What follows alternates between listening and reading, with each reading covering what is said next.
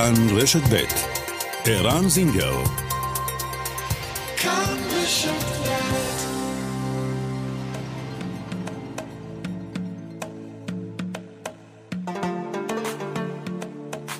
מרחבת, מגזין לעניינים ערביים בארץ ובעולם, עם ערן זינגר. مرحبت مجلة تتناول شؤون العرب في البلاد والعالم مع عيران زنجر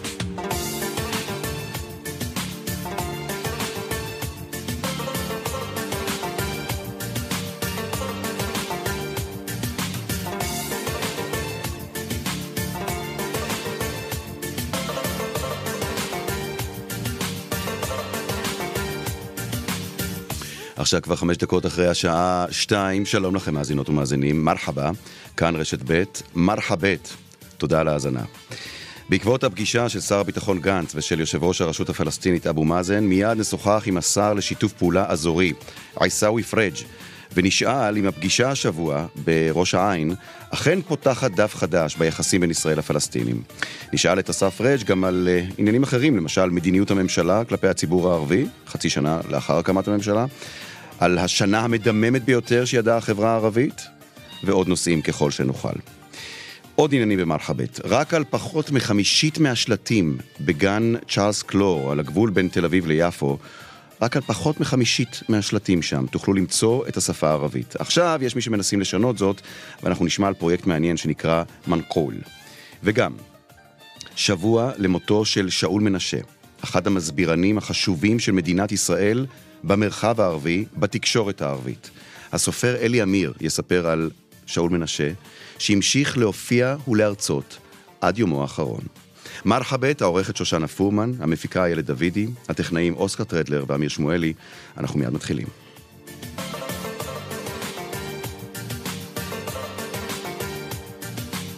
שלום לשר לשיתוף פעולה אזורי עיסאווי פריג'. שלום, שלום, אה, רן. מה שלומך, כיפאק? אני בסדר, עובדים, יורדים לשטח, שומעים את האנשים, מנסים... אה, מה זה בשטח? איפה אתה נמצא?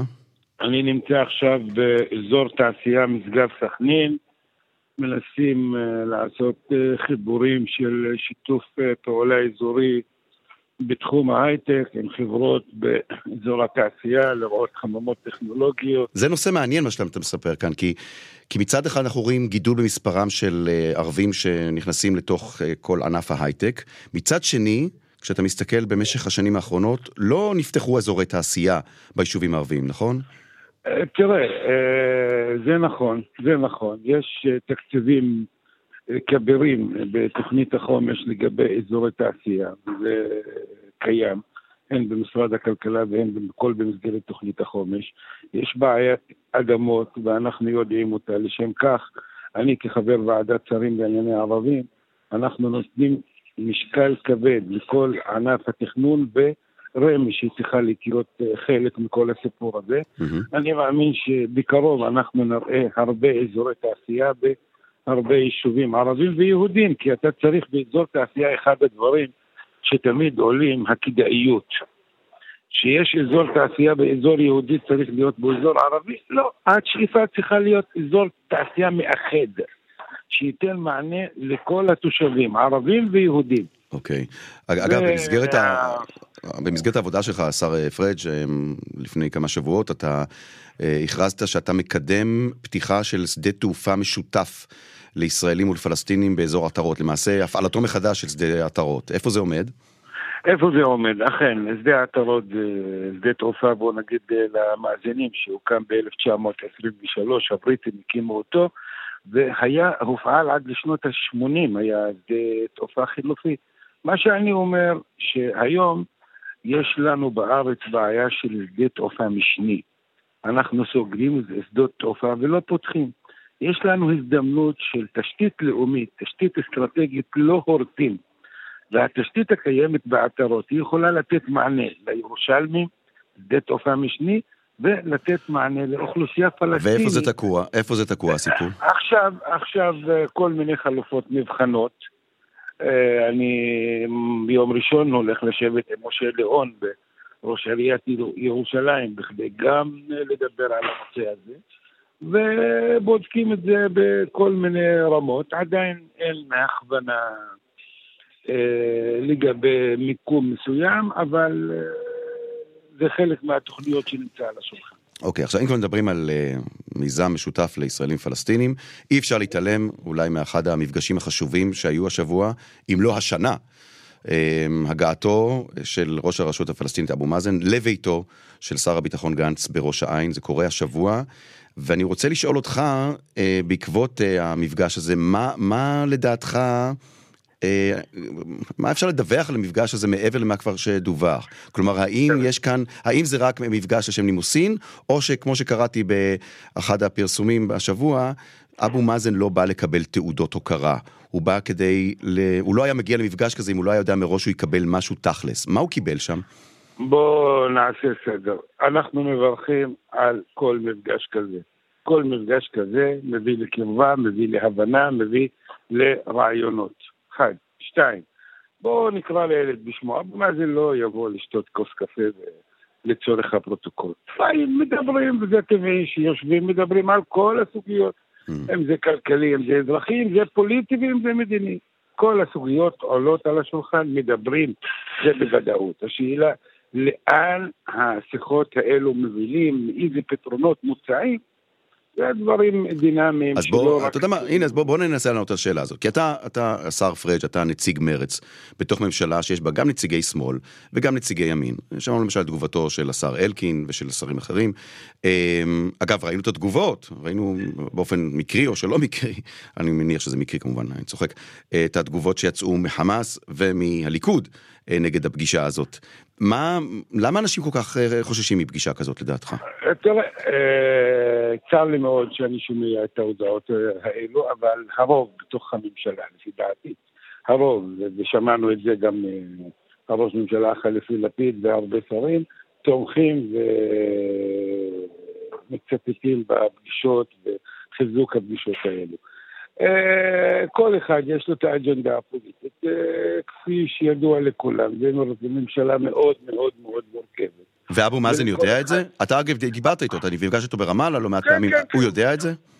אני בקשר רציף עם הלשכה של אבו מאזן, אם זה מפגש או טלפון או אירועים שונים, כי מכוח אה, הסמכות והפעילות של משרדי היא לחיזוק ולתיאום כל הסוגיה. אתה יודע, זו נקודה נורא מעניינת, אני חייב להתעכב עליה שנייה, כי יש לי, יש לי עוד כמה דברים כן. מעניינים לשאול אותך בשיחה הזאת. כן. כשאתה מגיע אה, כשר, רגע, רגע, אה, השר פריג', כשאתה מגיע כשר בממשלת ישראל למוקטעה, ללשכתו של אבו מאזן ברמאללה, מה, מה, איך, איך זה נתפס בעיניהם שיש שר ערבי בממש... בקואליציה שיש בה גם ימין וגם שמאל?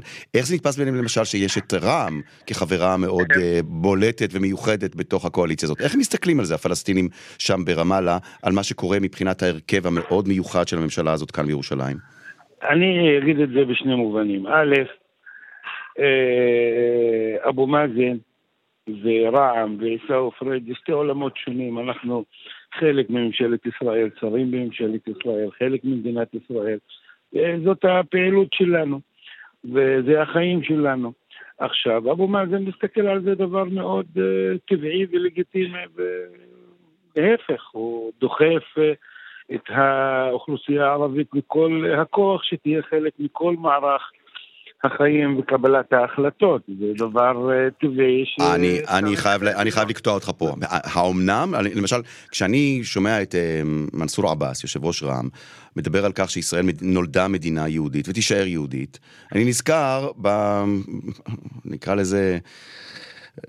באותן התבטאויות בעבר של בכירי הרשות הפלסטינית שיצאו נגד העובדה, או נגד ה... איך נקרא לזה, או... אתה יודע מה, אני אנסח את זה אחרת. אני נזכר בדרישה של בנימין נתניהו, שקרא לפלסטינים להכיר ביהדות, ביהדותה של ישראל, ובתשובה השלילית שהייתה להם. איך, איך, למשל, איך, למשל, איך למשל אבו מאזן מתייחס להתבטאות של מנסור עבאס לגבי יהדותה של מדינת ישראל? אנחנו שמענו את ההתייחסות של הרשות הפלסטינית, אבל זה פחות חשוב לי. אני מסתכל על הדברים במובן אחר. אני, אה, יש אמת, ואנחנו צריכים להסתכל לאמת בעיניים ולראות את הדברים כהווייתם. ואנחנו יודעים את המדינה שחיים בה, ויודעים ומבינים אותה על הצד הטוב. ומה הוא מבין? יותר. אבו מאזן, מה הוא מבין? אה, אבו מאזן מבין גם את זה, מבין את זה טוב מאוד, אבל... אני לא מעוניין לפתח את התזה, מה הם חושבים. מה שחשוב, מה שאני כאזרח ישראלי חושב ורואה את הדברים. מהמם. וזה פחות uh, מעניין מה, איך הם רואים את הדברים. זה מה שחשוב. מחמוד עבאס, כלומר אבו מאזן, עדיין כן. מאמין בפתרון שתי המדינות? האם ברמאללה עדיין בהחלט, מאמינים? בהחלט, כי אני כבר שומע בהחלט. קולות שמדברים על פתרון מד- המדינה אחת. בהחלט, בהחלט. מאיפה האמונה בהחלט, שלו? בהחלט. מאיפה- הוא- מאיפה האמונה שזה יקרה? מה זה אמונה שזה יקרה? בהחלט שהוא מאמין, בהחלט שזאת הדרך שלו. אני רואה את הדברים ואני שומע אותם ואני חש אותם ואין לי ספק, הפלסטינים כל הזמן מדברים איתי על הסוגיה הזו. הרי הם רוצים לייצר את האמון וה... והאמונה ההדדית בכל חידוש סוגיית המשא ומתן והדבר הזה, זה ברור. ואתה, ואתה עיסאווי פריג', איש מרץ, שר בממשלת אני ישראל, אומר לך, אני... אתה מאמין בפתרון שתי המדינות עדיין? אתה עדיין חושב שזה אקטואלי? רלוונטי? תראה, תראה, אתה שואל שאלה מאוד אה, מעניינת ולא פשוטה. תודה. אני עדיין מאמין בפתרון שתי מדינות כי אין פתרון אחר. לא מבחינה טכנית ולא מבחינה הגיונית, אלא מבחינה אה, אה, אה, שתבטיח המשך קיום לשני הצדדים. מדינה, הדבר, הדבר הזה הוא הדבר היחידי שיכולים להתקיים ולהמשיך איתו. אה, אני מאמין שזו הדרך היחידה שאפשר להתקדם בה. אוקיי. בואו בואו נלך עכשיו לעניינים שקשורים ב- בלמושתמא אל-ערבי אה, הון בדאחל, בחברה הערבית בתוך ישראל. אה, היה פרסום אצל עמיתנו, מוחמד מג'אדלה, ברדיו נאס, והוא אה, הביא מה שהוגדר שם כציטוט שלך, שאתה התבטאת, כך נטען שם באופן חריג, בישיבת ועדת השרים לענייני החברה הערבית, ואמרת, ציטוט, רוב ראשי הרשויות שלנו, כלומר הערבים, הם ראשי חמולות ולא ראשי רשויות. סגור ציטוט. אמ, מה, קודם כל, מתי, מתי, האם זה נאמר? מתי זה נאמר? אה, ידידי, בוא, בוא נגיד את האמת. יש ועדת שרים לענייני החברה הערבית שמתכנסת, פעם ראשונה שאני חבר בה. מהמם. והוועדה הזו דנה בתוכנית החומש וכל השלכותיה, ואיך אה, צריך ליישם אותה. והייתה ישיבה שבראשות אה, ראש הממשלה, ואכן אנחנו מדברים על כל הסוגיות. לגבי הציטוט אה, שנאמר, אכן אמרתי את זה. ואני לא רואה את זה בעייתיות בציטוט. מה אמרת? אז בוא, בוא תסביר מה אמרת, כי אולי... כי, אני אגיד אולי לך, ראש כן, הרשות אצלנו, אצלנו יש, החברה הערבית מאוד מורכבת, ומורכבת אה, מחמולות, זה החברה המוגנת. וראש הרשות אצלנו, הרוב, אני אמרתי, הרוב, רוב ראשי הרשויות באים על בסיס חמולתי, והוא ראש חמולה לפני שהוא ראש רשות. כי ההצבעה היא חמולתית אצלכם, אחד נכון? החסמים. כי היה כי- כי ההצבעה היא. חמולתית אצלכם, לפחות ברוב היישובים הערביים, נכון? כן, זה, זה ברור. אבל הדיון היה ב, ב, ב, ב, ב, בוועדה היה בבעיית התכנון ובנייה, בעיית איחוד וחלוקה בכדי להוציא תוכנית מתאר. מהמם. אז עמדתי הייתה, במידה ואין הסכמות לגבי איחוד וחלוקה, צריך לכפות את זה. לכפות אה, איחוד וחלוקה. וברגע שאמרת צריך לכפות חלוקה, אז- זה, זה כבר מעורר זעם של אנשים שלא הבינו את ההקשר שבו אמרת את הדברים. אז ברגע שאמרתי צריך לכפות איחוד וחלוקה, יש אנשים שהלכו עם כותרת עיסאווי מעודד הפקעת אדמה בערים הערביות. ואתה רוצה להבהיר כאן שאתה לא אמרת שאתה מעודד הפקעת אדמות. זה לא, כל אחד נותן את הכותרת ממניעים אה, אה, כאלו ואחרים. בואו נתמקד באמת, באמירה, בעשייה. אז הנה, בוא, נ- בוא, בוא, הנה, יש לך את האפשרות פה להסביר. אתה לא אמרת שאתה בעד הפקעת אדמות מאזרחים אה, ערבים. לא, לא, זה לא הקטע. הקטע שאתה בא איחוד וחלוקה. אתה צריך לבנות כבישים, לבנות בתי ספר, לבנות אה, כיתות לימוד. אתה לא צריך הפרשה מהאדמה הפרטית לצורכי ציבור. איפה האנשים ילכו? ילכו באוויר? איפה יבנו בתי ספר? יבנו ב- ב- באוויר? אתה צריך אה, את זה, וזה אלמנט חשוב לפיתוח. למה? כי הרבה ראשי רשויות מתלוננים שיש כסף לפיתוח וכסף לבנייה ואין אדמות, אם אין הפרשה לצורכי ציבור, איחוד וחלוקה, מאיפה תביא? מאיפה תביא? אז לשם כך, מאחר ואין תמיד הסכמות על איחוד וחלוקה בהכנת תוכנית מתאר, צריך להשתמש בכוח החוק ולכפות את, ה, את, ה, את הדבר הזה. זה מאוד חשוב. אוקיי. Okay. אתה יודע מה, אם כבר מדברים על סוגיות שמעסיקות מאוד את החברה הערבית.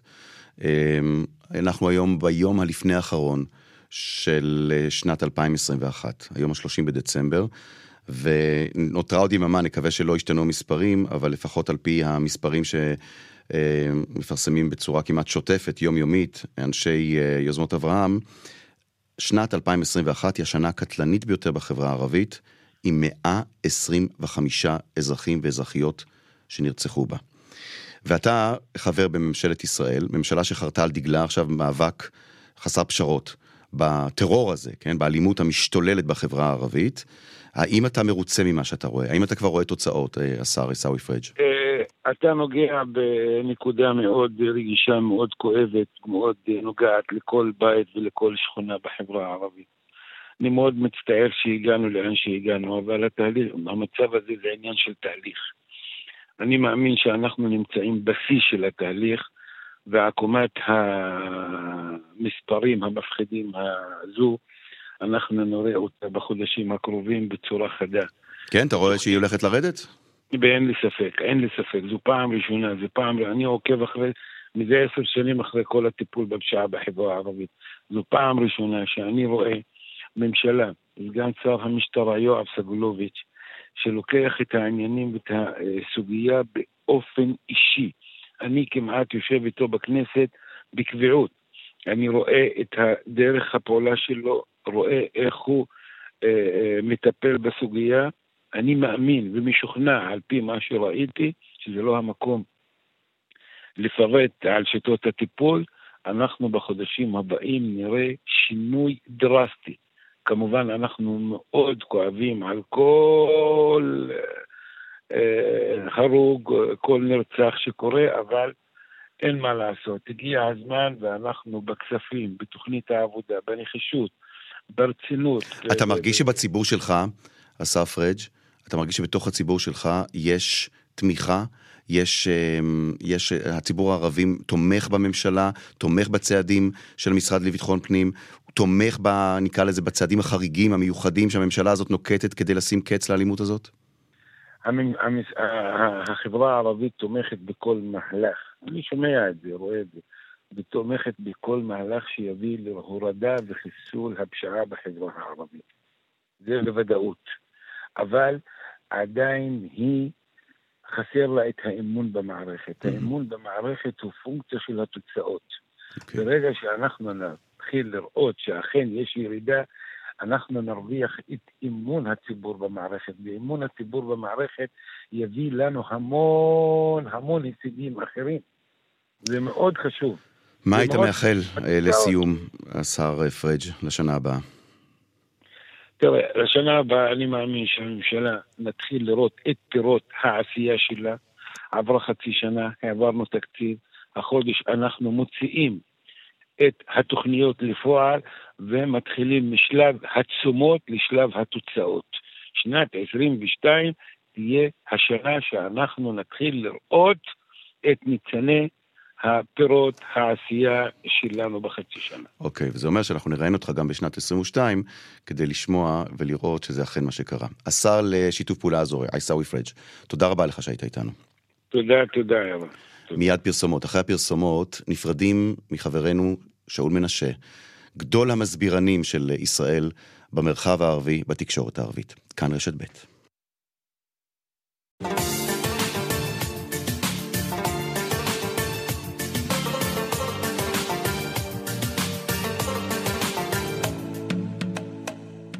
שלום לסופר אלי אמיר. שלום, בוקר טוב.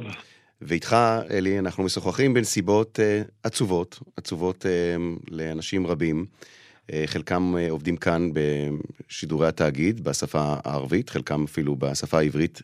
אנשים שהכירו את uh, שאול מנשה, איש uh, שידורי הרדיו בערבית הרבה מאוד שנים, אדם שהופיע בשידורי הרדיו כאן בארץ ובעולם בשפה הערבית במשך הרבה מאוד שנים ועשה הסברה, הסברה של איש אחד, הייתי קורא לזה, בשפה הערבית. הוא הלך לעולמו ממש לפני שבוע, ופנינו אליך, אלי אמיר, כי אתה הכרת אישית את שאול מנשה.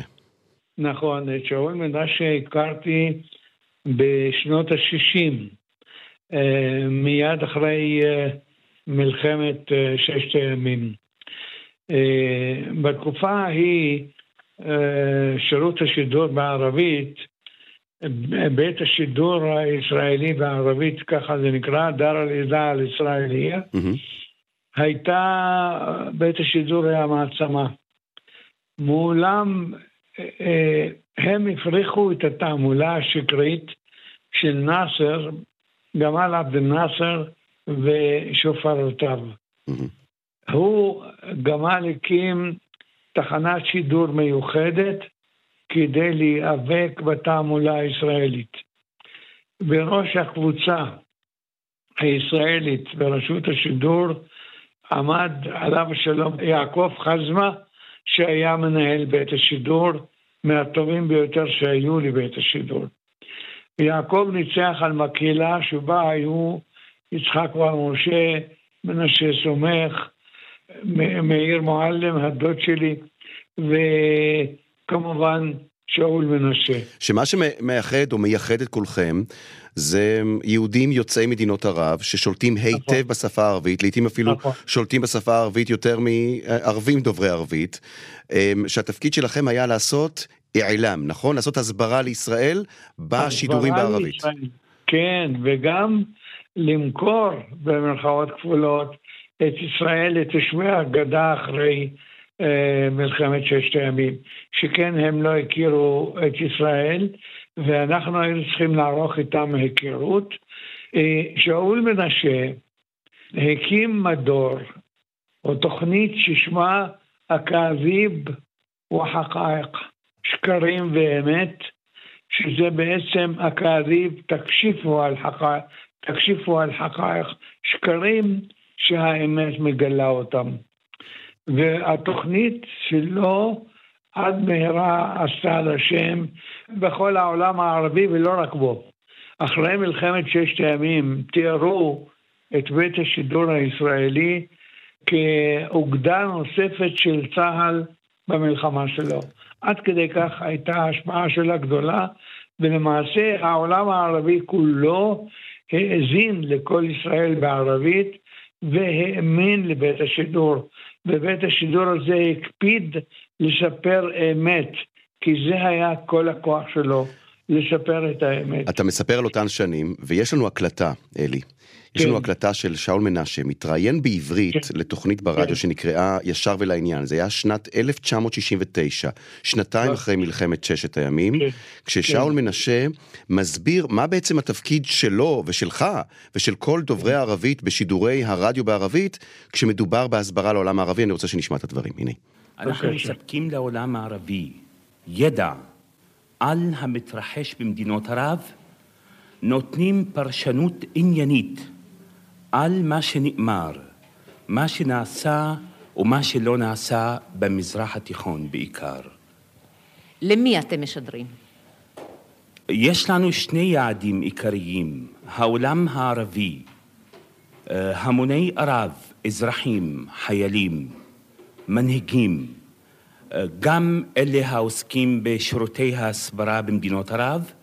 היעד השני התווסף לנו לפני כשנתיים, והוא אה, מיליון ערבים בשטחים המוחזקים, שהסטטוס שלהם השתנה.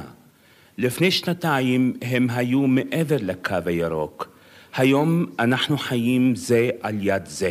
האם באמת מאזינים לכם מעבר לגבול? ברור שמאזינים, יש האזנה עצומה. כך אה, שאול מנשה בהקלטה משנת 1969 מסביר בתוכנית ישר ולעניין ברדיו עד כמה חשוב שיהיו שידורים בשפה הערבית כדי להסביר את ישראל בעולם הערבי ובאותן שנים כבר העולם הערבי נקרא לזה הקרוב יותר לישראל כלומר הפלסטינים בשטחים המוחזקים כפי שהוא אז הגדיר זאת אה, בשידור. איזה שנים אלו היו אה אלי אמיר? איזה שנים, הנה, רק השמעת לי את הקלטת, וליבי נצבט מגעגועים לשאול מנשה, ולכל החבורה שהייתה, אז הייתה לנו, הייתה לנו תחושה של שליחות לכולנו, זו לא הייתה עבודה רגילה. עכשיו נחזור לשאול. עם השנים המשיך שאול uh, בפעילות הזאת. הוא היה מומחה גדול לעיתונות הערבית, לנעשה בארצות ערב, וגם ארצות ערב החשיבו אותו ככזה, וראיינו אותו גם באנגלית, גם בערבית. אה, היו אין ספור אה, הופעות כאלה, הנה אחת מהן, אני רוצה להשמיע לך איך שאול מנשה מסביר בערבית את התוצאות או את התוצאה של אחד הסבבים של הלחימה בעזה, והוא אה, משתמש בשפה מאוד עשירה כדי לומר שבסופו של דבר ישראל לא פועלת על פי האינטרסים של חמאס. האינטרס הוא האינטרס הישראלי וזה מה שחשוב. בוא נשמע. إذا كانت حركة حماس والجهاد الإسلامي يعتقدان أن ذلك مكسبا مكسب لهم فنحن نقول هنيئا لهم. وكل شيء يتعلق بتخفيف الوطأة والمعاناة للسكان فنحن نستجيب لذلك. وذلك ليس حبا في عيون أو في سواد حركة حماس ولكن אולי נסביר את הדברים. שאול מנשה אומר שאם חמאס רואה בתוצאה של סבב הלחימה האחרון מצב שבו הוא המרוויח, או שזה רווח בשביל חמאס, שיהיה לו לבריאות לחמאס. בסופו של דבר זה אינטרס ישראלי, כך מסביר שאול מנשה לעשרות מיליוני צופים ערבים, זה אינטרס ישראלי להפחית מעט את הסבל של האזרחים בעזה שנמצאים תחת השלטון של חמאס. הוא השתמש בשפה מאוד עשירה בשידורים שלו בערבית, נכון אלי אמיר? בשפה יפה, גבוהה, אתה רואה, שומע אותו בקול בוטח, באמת אה, שידר דברי אמת, וזה מה שהפך אותו בעצם למעצ... למעצמת שידור בעלת השפעה עצומה במזרח התיכון. אני רוצה לומר לך, היה לנו פה, יש לנו עדיין מועדון, אנחנו, אנחנו קוראים לו המועדון העיראקי, mm-hmm. זה מועדון של אם מותר לי בכל הצניעות של אינטלקטואלים, עורכי דין, סופרים, אה, משוררים, ואנחנו מתכנסים פעם בחודש, חודש וחצי, לשמוע הרצאה. רוב הזמן אנחנו בעצמנו מרצים. שאול היה אחד המרצים הכי מבוקשים. הוא תמיד היה מבקש ממני להיות יושב ראש הערב. היה אומר לי, אלי, אני מדבר בעוד שבוע. הייתי אומר לו, שאול, על הבחטק, אני היושב ראש, ואנחנו הקשבנו לו באדיקות, ונהנינו מאוד מהידע שלו. תראה, שאול היה ציוני במהותו, נכון. וגם עוד בהיותו בעיראק, נער צעיר בן 17-18, אה, הוא אה, הבריח יהודים מבסרה, בירת הדרום של עיראק, אה, לחצות את הגבול אה, לאיראן. וזאת הייתה עבודה מסוכנת מאוד, כי אם הם היו תופסים אותו, היו תולים אותו. אה, אבל הוא עשה את זה. אומרת, המניע שלו היה מניע אידיאולוגי ציוני צרוף. עכשיו, הוא למד לדבר בשפת המצרים והסורים והעיראקים. הוא ידע לנגוע בהם ומכיוון שהאמינו למה שהוא אמר, היה משקל עצום לדברים שלו. תרשה לי בנימה אישית גם, אמ, אתה יודע, אתה מספר את הדברים האלה. כן, כן. רק בתחילת דרכי ככתב לענייני ערבים, שאול מנשה היה מתקשר אליי כמעט כל בוקר, כולל שבתות, כן. אה, בשש בבוקר, כדי להקריא לי אה, ידיעות מעניינות שהוא אה, מוצא בעיתונות הערבית. והיה מסביר לי גם איך אני מגיע אל הידיעות האלה. ואתה יודע, שאלו אותי פעם בבית, תגיד לי, גם שאלו אותי גם קולגות, זה, זה, זה, זה, זה, זה נשמע בעיניך הגיוני שבן אדם מתקשר לך בשש בבוקר ונותן לך את הידיעות האלה וזה לא מפריע לך בעבודה, אתה לא רוצה לישון בשעה הזאת? והסברתי שהטלפונים האלה משאול מנשה היו המחכימים ביותר והמעניינים ביותר, אתה יודע מה, וגם המספקים ביותר. כי היה לי, קודם כל למדתי ממנו הרבה מאוד, אני חייב לומר, המון, גם בכל מה שנוגע לתפיסה ולראייה שבה הוא מסתכל על המרחב הערבי, גם בכל מה שנוגע לשפה הערבית ו- ומטבעות לשון, היה, הייתה לו שפה מאוד מאוד עשירה. ודבר נוסף, אלי אמיר, לשאול מנשה, בעיקר בעיתות משבר, היה מאוד חשוב לשדר כאן ברדיו בעברית ידיעות עם תקווה. ידיעות שייתנו קצת, אה, יעלו קצת את המורל. הוא היה מתקשר אליי ואומר לי, תשמע, יש כאן ידיעה, צריך לשדר אותה, זה יעלה קצת את המורל בעם. אני מדבר איתך על ימים מאוד קשים, בין אם מדובר בלחימה בלבנון או לחימה בעזה. ושאול מנשה היה מתקשר ומבקש שאני אה, אשפוך אור על ידיעה מסוימת או על ידיעות מסוימות מהעיתונות הערבית, שמראות את ההצלחה הישראלית אל מול אין ספור ידיעות שמשודרות בתקשורת העברית, שבעיניו רק הורידו את המורל, והוא כל כך רצה להעלות את המורל כאן בעם בישראל, ואני חושב שזה גם אה, דבר שצריך לציין בשיחה הזאת. הוא עשה את זה, הוא עשה את זה בכל הזדמנות, מתוך שכנוע פנימי עמוק. בכלל הייתה לו אופטימיות ואהבה למדינת ישראל ולשבטים שלה. תשמע, הוא חי בין שני העולמות, רגל אחת בעולם הערבי ורגל שנייה בעולם הישראלי-יהודי. והעביר ממומחיותו לשני הצדדים, כמובן. אה, אבל מאחורי זה היה באמת הדחף האידיאולוגי הפטריוטי, החרדה למדינה, החרדה לחברה הישראלית ומערכת החיים שאנחנו מנהלים בינינו ובינינו לבין המיעוט הערבי.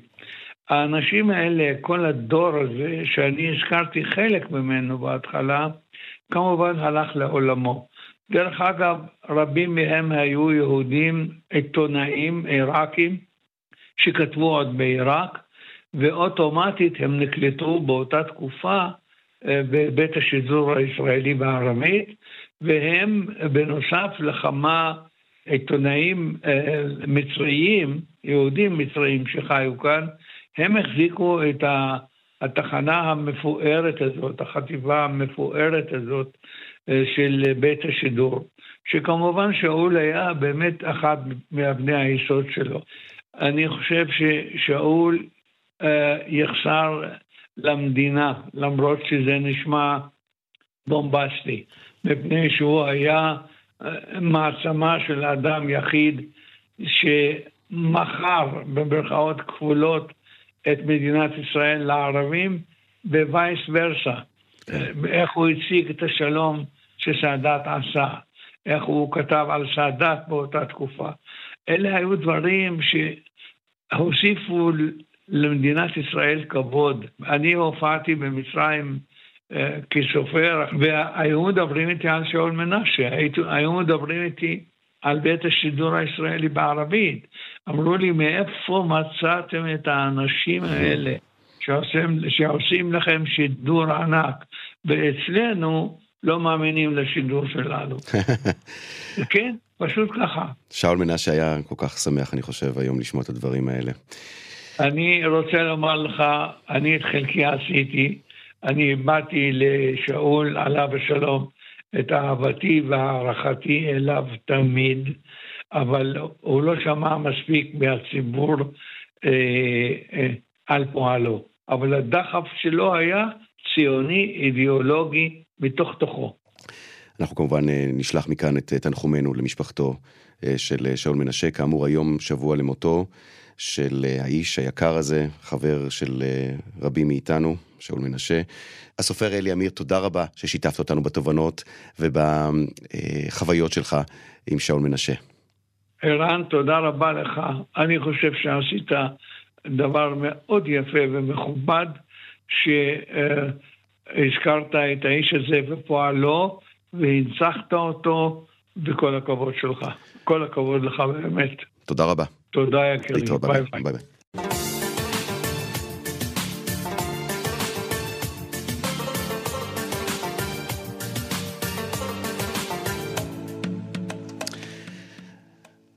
רבות אה, מדברים, גם אנחנו כאן אה, בתוכנית, על כל מה שקשור למרחב הלשוני. על הטענה שנשמעת כבר שנים רבות, שאין מספיק שילוט בשפה הערבית במרחבים שהם מרחבים משותפים ליהודים ולערבים, ועכשיו יש מי שמנסים לשנות את זה לפחות במקומות ספציפיים. שלום לשירי מאלר. שלום. ואיתך גם נוואל ערפאת. שלום. אהלן.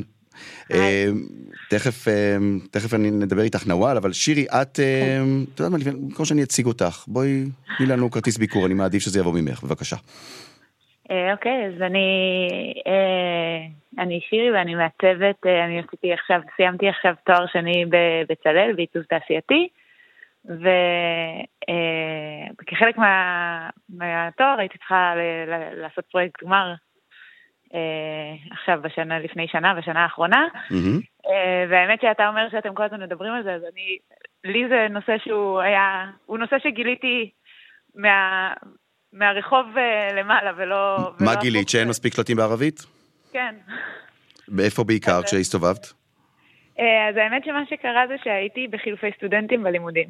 Mm-hmm. בעיר שנקראת בולצאנו באיטליה. וואו, בולצאנו, בצ... בצפון איטליה על הגבול שם, נכון? באיזה, בדיוק. האוטונומיה הזאת, הדוברת גרמנית. אוי, איזה מקום, איזה מקום. איזה אנשים, אה? ממש, ממש ככה. ומה ראית שם בבולצאנו שתפס את עינייך? אז מה שגיליתי בבולצאנו זה שיש פתאום אפשרות, כאילו, תמיד ידעתי שאפשר לשים כמה שלטים על, על, על, על uh, כמה שפות על שלט, אבל בבולצאנו פתאום ראיתי את הדבר הזה ש... שלשפה במרחב אין, אין, אין אה, סדר קבוע, תמיד יש שם גם איטלקית וגם גרמנית, תמיד הן מופיעות שתיהן, הסדר לא קבוע לרוב אחת ליד השנייה. מה שהיה הכי מדהים זה שהיו רחובות שיש להם שני שמות שונים לחלוטין, כל אחד רלוונטי למשמעות שלו בתרבות של השפה שהוא כתוב בה. אוקיי. Okay. וזה, קודם כל, בהסתובבות ברחוב זה היה ממש מעניין, וגם מה, כאילו להסתובב שם ו- ולשמוע איך כולם מדברים. אבל יד על הלב, אני באמת חושב שאפשר ל... להשוות את מה שקורה שם בדרום טירול. לבין מה שקורה כאן בארץ? את יכולה להשוות את המציאות הפוליטית, המדינית, הלשונית, למה שראית שם בין אוכלוסיות שמצליחות להסתדר אחת עם השנייה במשך כל כך הרבה שנים ולדבר זו בשפתה של זו לבין מה שראית כאן בארץ? אז, אז אני יכולה להגיד שבהתחלה אה, הגעתי לשם והסתובבנו וחשבנו שהגענו לאיזה אוטופיה, כל הזמן אמרנו, אה, ככה עוד מאה שנה ועם אה, עוד קצת אה, אוצרות טבע וככה גם את זה יראה פה. אבל אני יכולה להגיד לך שכשמדברים עם אנשים, ב, ב, כאילו, כי כל הזמן דיברתי על זה והתעניינתי בזה, ואחר כך גם עשיתי שם איזה, איזה פסטיבל ציבורי כזה במרחב, אתה מדבר עם אנשים במצב הוא לא אוטופי כמו שאנחנו, כאילו, זה נראה יותר יפה מבחוץ, הם גם מדברים מאוד על ה... על זה שזה שטח כבוש, על זה שהם רוצים עצמאות מאיטליה. כן. אז המצב זה לא שזה... נכון, זה מעניין מה שאת אומרת. בוא, ואז בואי נחזור לפה. ואז אמרת, אני, אני התרשמת מהמרחב הדו-לשוני שראית שם בצפון איטליה, אמרת, אני רוצה לעשות את זה כאן, כאן אה, גם בארץ. מה, מה חשבת לעשות? אז בהתחלה אפילו לא... בהתחלה לא, רק הסתכלתי על הדבר הזה, על כמה זה נותן לך משמעות כשהמרחב מדבר אליך, כאילו שדיברתי על זה עם אנשים שם וזה, זה בכלל לא היה עכשיו לא היה לה פרויקט גמר. רגע, מה זה כשהמרחב מדבר אליך? תסבירי. אז אה, עשיתי שם באחד הפרויקטים שלי, עשיתי אה, פסטיבל רחוב כזה, זה היה בדיוק תחילת הקורונה, עוד אנשים לא ידעו איך עושים פסטיבל רחוב וזה, ועשינו אותו, הקרנו אה, וידאוים ברחוב, ואפשרנו, זה היה בשטח שהוא יחסית של, של אזור של הרבה מהגרים, ואפשרנו לאנשים להגיב בצ'אטים, ופשוט נהיה דבר כזה שכל פעם שאנשים ראו את השפה שלהם בזה, הם מחאו כפיים. Mm. כאילו, כל התגובות ללראות את השפה שלך במרחב, ואז באמת התחלתי, זה מאוד עניין אותי, בכלל עוד לא לפרויקט גמר, סתם עניין אותי הדבר הזה של כאילו, מה זה עושה לך שהמרחב מדבר אליך? ואז למעשה נולד הפרויקט מנקול, או במחקי, במדוברת מנעול, נכון? כן, כאילו היו לו עוד כמה שלבים, אבל... אנחנו, אנחנו רדיו, הרדיו וזמננו קצר, ואני רוצה להגיע לנקודות החשובות. אז, אה, אז, אבל כשהוא נולד, כשהוא הפך להיות מנעול, אז הוא כבר היה עם אה, נוואל. אז את יודעת מה, הנה, בואו נצרף את אה, נוואל. נוואל ערפאת, מה זה כן. מנעול? קודם כל, בערבי, שו מענה מנעול? מנעול זה בעצם מועתק או מועבר, טקסט שמעתיקים ומעבירים הלאה. בדרך כלל עושים את זה, זה מין סלנג כזה, עושים את זה ש... רוצים אה, כאילו להעתיק טקסט של פוסט של מישהו מסוים, ובסוף הם חותמים וכותבים מנעול, כאילו. שזה בעצם לקיחת טקסט של מישהו אחר ולתת לו כאילו את הקרדיט. וכששמעת אה, את הרעיון של שירי, לקדם את הפרויקט כן. הזה, מה חשבת בהתחלה? כלומר, כמה, אתה יודע מה, כמה את כערבייה, מאיפה את בארץ אגב? ביפו. את, את תושבת יפו. כמה את כתושבת יפו מרגישה שלשפה שלך, הלורה אל-ערבייה, אין מספיק נוכחות במרחב הלשוני שהוא משותף ליהודים וערבים? אה, אז ככה, מבחינת ההתייחסות, אני חוקרת את זה גם, ועשיתי מין אה, כזה הרצאה בשבוע עיצוב בירושלים לפני שנתיים, אני חוקרת את המרחב, את השפה, בתוך המרחב הציבורי, ולצערי, כאילו העבודה, כאילו השפה הערבית באמת אה, לא מקבלת יחס הולם, כמו שעברית ואנגלית מקבלות, בדרך כלל זה מלא בטעויות ושגיאות, או תרגום מילולי, ואז בעצם מי שקורא את השפה לא באמת יכול לקרוא אותה כמו שהיא. את יודעת, אני, אני רוצה באמת, באמת לשאול, להתעכב בנקודה הזאת, דבר מעניין, אני רוצה לשאול את כן. שניכם, אבל, אבל אולי אני אשאל אותך ספציפית נוואל. כן. אני זוכר הרצאה לפני שנים שהשתתפתי בה, שגם עסקה בנוף הלשוני, במרחב הלשוני, ואני זוכר מרצה ערבי שאמר, בטח שיש שלטים בערבית, הוא אמר, הוא היה מרצה באחד מהאוניברסיטאות הערביות, הוא אמר, יש שלטים בערבית, אבל כל השלטים מתחילים בממנוע. באסור, ממנוע תדחין, ממנוע דוחול, כן. ממנוע חורוז', אסור להיכנס, אסור כן. לצאת, אבל, אבל כן. עם יד על הלב נוואל, אני חושב שהמצב השתנה היום, נכון? את, את שומעת יותר ערבית למשל בתחבורה הציבורית. אה, את, שומע, את רואה נכון. יותר שילוט בערבית, לא רק על אוטובוסים, את רואה יותר שילוט בערבית במקומות שלא לא ראינו אותם בעבר, נכון או לא? נכון, ויש גופים גם שבוחרים. אה, לעצב בשלוש שפות, או להנגיש את הטקסטים בשלוש שפות. אז איפה הבעיה? היא הרבה יותר קיימת, הבעיה היא בשלב של התרגום והעריכה של הטקסט. אהה, אוקיי. בדרך כלל או מתקמצנים כאילו על, על מישהו שבאמת מבין ויודע את השפה לבדוק את זה כשלב סופי, ואז מה שקורה שיוצא לפועל הרבה, הרבה משפטים שהם לא תקינים, שהם לא באמת, מי שלא יודע עברית, כאילו במר, במרחב, הוא לא, ויודע ערבית, הוא לא באמת יוכל כלומר, עם הערבית שנמצאת. הם כתובים, אולי, אולי הם כתובים באותיות ערביות, אבל בערבית הם לא אומרים הרבה. כן, יש שם הרבה, ממש מנעד מאוד מאוד גדול של טעויות נפוצות, שכל הזמן חוזרות על עצמן. והפרויקט באמת, אה, אה, שבעצם נולד, כאילו התחברנו יחד, אני ושירי, ובעצם אה, זה להנכיח שפה שהיא לאו דווקא כמו שאמרת, כאילו שהיא של איסורים ושילוט ומה כן אפשר, מה אי אפשר, מתוך כאילו, כי השפה הערבית הייתה רשמית עד לפני uh, כמה שנים, שהם ביטלו את זה בעצם, והיו מחויבים בעצם לשים את הערבית בשלטים mm. האלה. Uh, ולאט לאט כן רואים יותר את השפה הערבית במרחב. זה מבחירה, זה יוצא גם מהעניין הזה שהרבה הרבה ישראלים הולכים ולומדים ערבית. נכון. אז, אז, הרבה אז, יותר ממה שהיה פעם. אז אני רוצה פה לחזור לשירי, לשירי מאלר. שירי, כן. אז איך, איך זה בא לידי ביטוי למשל בגן צ'ארלס קלור? מה את מתכננת, או מה את ונוואן מתכננות לעשות שם עכשיו, כדי שהערבית תהיה, תרגיש שם אחרת, או תורגש אחרת, תועבר אחרת? אז באמת אה, גן צ'ארלס קלור בא כאיזה הוכחת אה, היתכנות לזה שזה אפשרי לייצר איזשהו דבר אחר, וגם להשתמש באמת בדבר הזה של מרחב בילוי. כי אתה אומר שדברים השתנו, אבל אני לפרויקט הלכתי, דבר ראשון שעשיתי זה בוא נראה מה המצב הקיים, וכרגע היום בגן צ'ארלס קלור מכל השלטים 17% מופיעים בשפה הערבית, ורובם שלטי אזהרה ואיסור. כל השלטים שמדברים על אומנות ותרבות לא מתורגמים, בטח לא שלטים שקשורים לאנדרטות. אה, אז בעצם בעיקר מה שאתה רואה זה שלטי אזהרה ואיסור. תגידי, שירי, את מדברת ערבית? את אה, קוראת ערבית? אז אני חושבת שזה אחד, אני, אה, אני עובדת על זה, לא כל okay. אוקיי, כך, ואני חושבת okay. אוקיי. שזה באמת, באמת אחד מהדברים בפרויקט הזה, זה שמהצד, מהכיוון שלי, הוא לא בא, הוא לא, אני לא באה לפתור את הבעיה כל כך לאחרים פה, שאני חושבת שהמפסיד העיקרי מזה שאין לנו ערבית במרחב, הוא אני, כאילו, אני חושבת שבקלות, אני זוכרת שהסתובבתי בבולסנו וכולם מדברים שתי שפות כל כך וזה, ואנחנו מפסידים פה איזה דבר, גם הדבר הזה שבשלטים, בהרבה שלטים יש תעתיק או טעויות, כאילו אין לנו את האפשרות ללמוד את הנרטיב מהמרחב.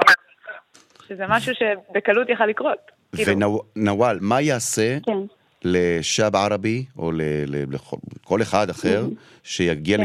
לגן צ'ארלס קלור, ברגע שהפרויקט הזה מנעול, יתחיל כבר אה, לטעת שורשים שם בגן צ'ארלס קלור, מה זה יעשה לערבים כשהם יראו יותר ערבית במרחב? מה זה עושה לך כערבייה כשאת רואה יותר ערבית במרחב? אמ, זה באמת, אה, כאילו, אני כן אהיה אופטימית. ואגיד אה, שאני כן רוצה להאמין שזה יעורר אה, שיח ודיון אה, על הקיום של השפה ואיך היא נמצאת, וגם אני חושבת שלהיתקל פתאום במין טקסט שהוא ציטוטים או כל מיני משפטים שמכירים מהבית בחוץ, זה כן מעורר תחושה של שייכות. כאילו, כמו למשל, כן תני לי דוגמה, תני לי דוגמה לעיברת, לביטויים. אה, וואו, יש מלא. אה? כאילו, עשינו הרבה עבודה, מחקר. אה, הנה למשל אני רואה... אל-גזל בעין אמו אסד או משהו כזה, שזה כאילו כל מיני ביטויים שאנחנו בעצם גדלנו איתם, ואני חושבת שלראות טקסטים מהסוג הזה ספציפית במרחב הציבורי כן יכולים לעורר אצל אה, בני נוער או גם אנשים מבוגרים, כאילו קהל מאוד רחב, של ממש כזה לרצות ללכת למקום הזה, כי יש שם משהו שהם מצליחים לקרוא. אה, וגם העניין הזה של החשיפה של ישראלים לביטויים וכל מיני מושגים ודברים שקורה, שנמצאים בשפה הערבית, זה גם אה, יכול לייצר מין דיון כזה על המיקום ועל כמה ואיך, ו... וש... ולהכיר ושירי... את השפה קצת יותר. שירי, מתי זה יוצא לדרך? מתי הפרויקט הזה יוצא לדרך בצ'ארלס קלור? אז אה, ש... זאת שאלה טובה. עכשיו בשלב ראשון אה, אה, קיבלנו תמיכה מ... מהקרן החדשה בקול קורא שהם הגישו, ו... שהם הציעו, ואנחנו מקווים לקבל תמיכה מעיריית תל אביב. גם אנחנו עובדים עם עמותת סיכוי, שהם באמת מקדמים את כל מה שאמרת, האוטובוסים, זה הכל עמותת mm-hmm. סיכוי. אנחנו עובדים איתם כדי לראות איך אפשר לעשות שזה יקרה. שיהיה לכם הרבה בהצלחה.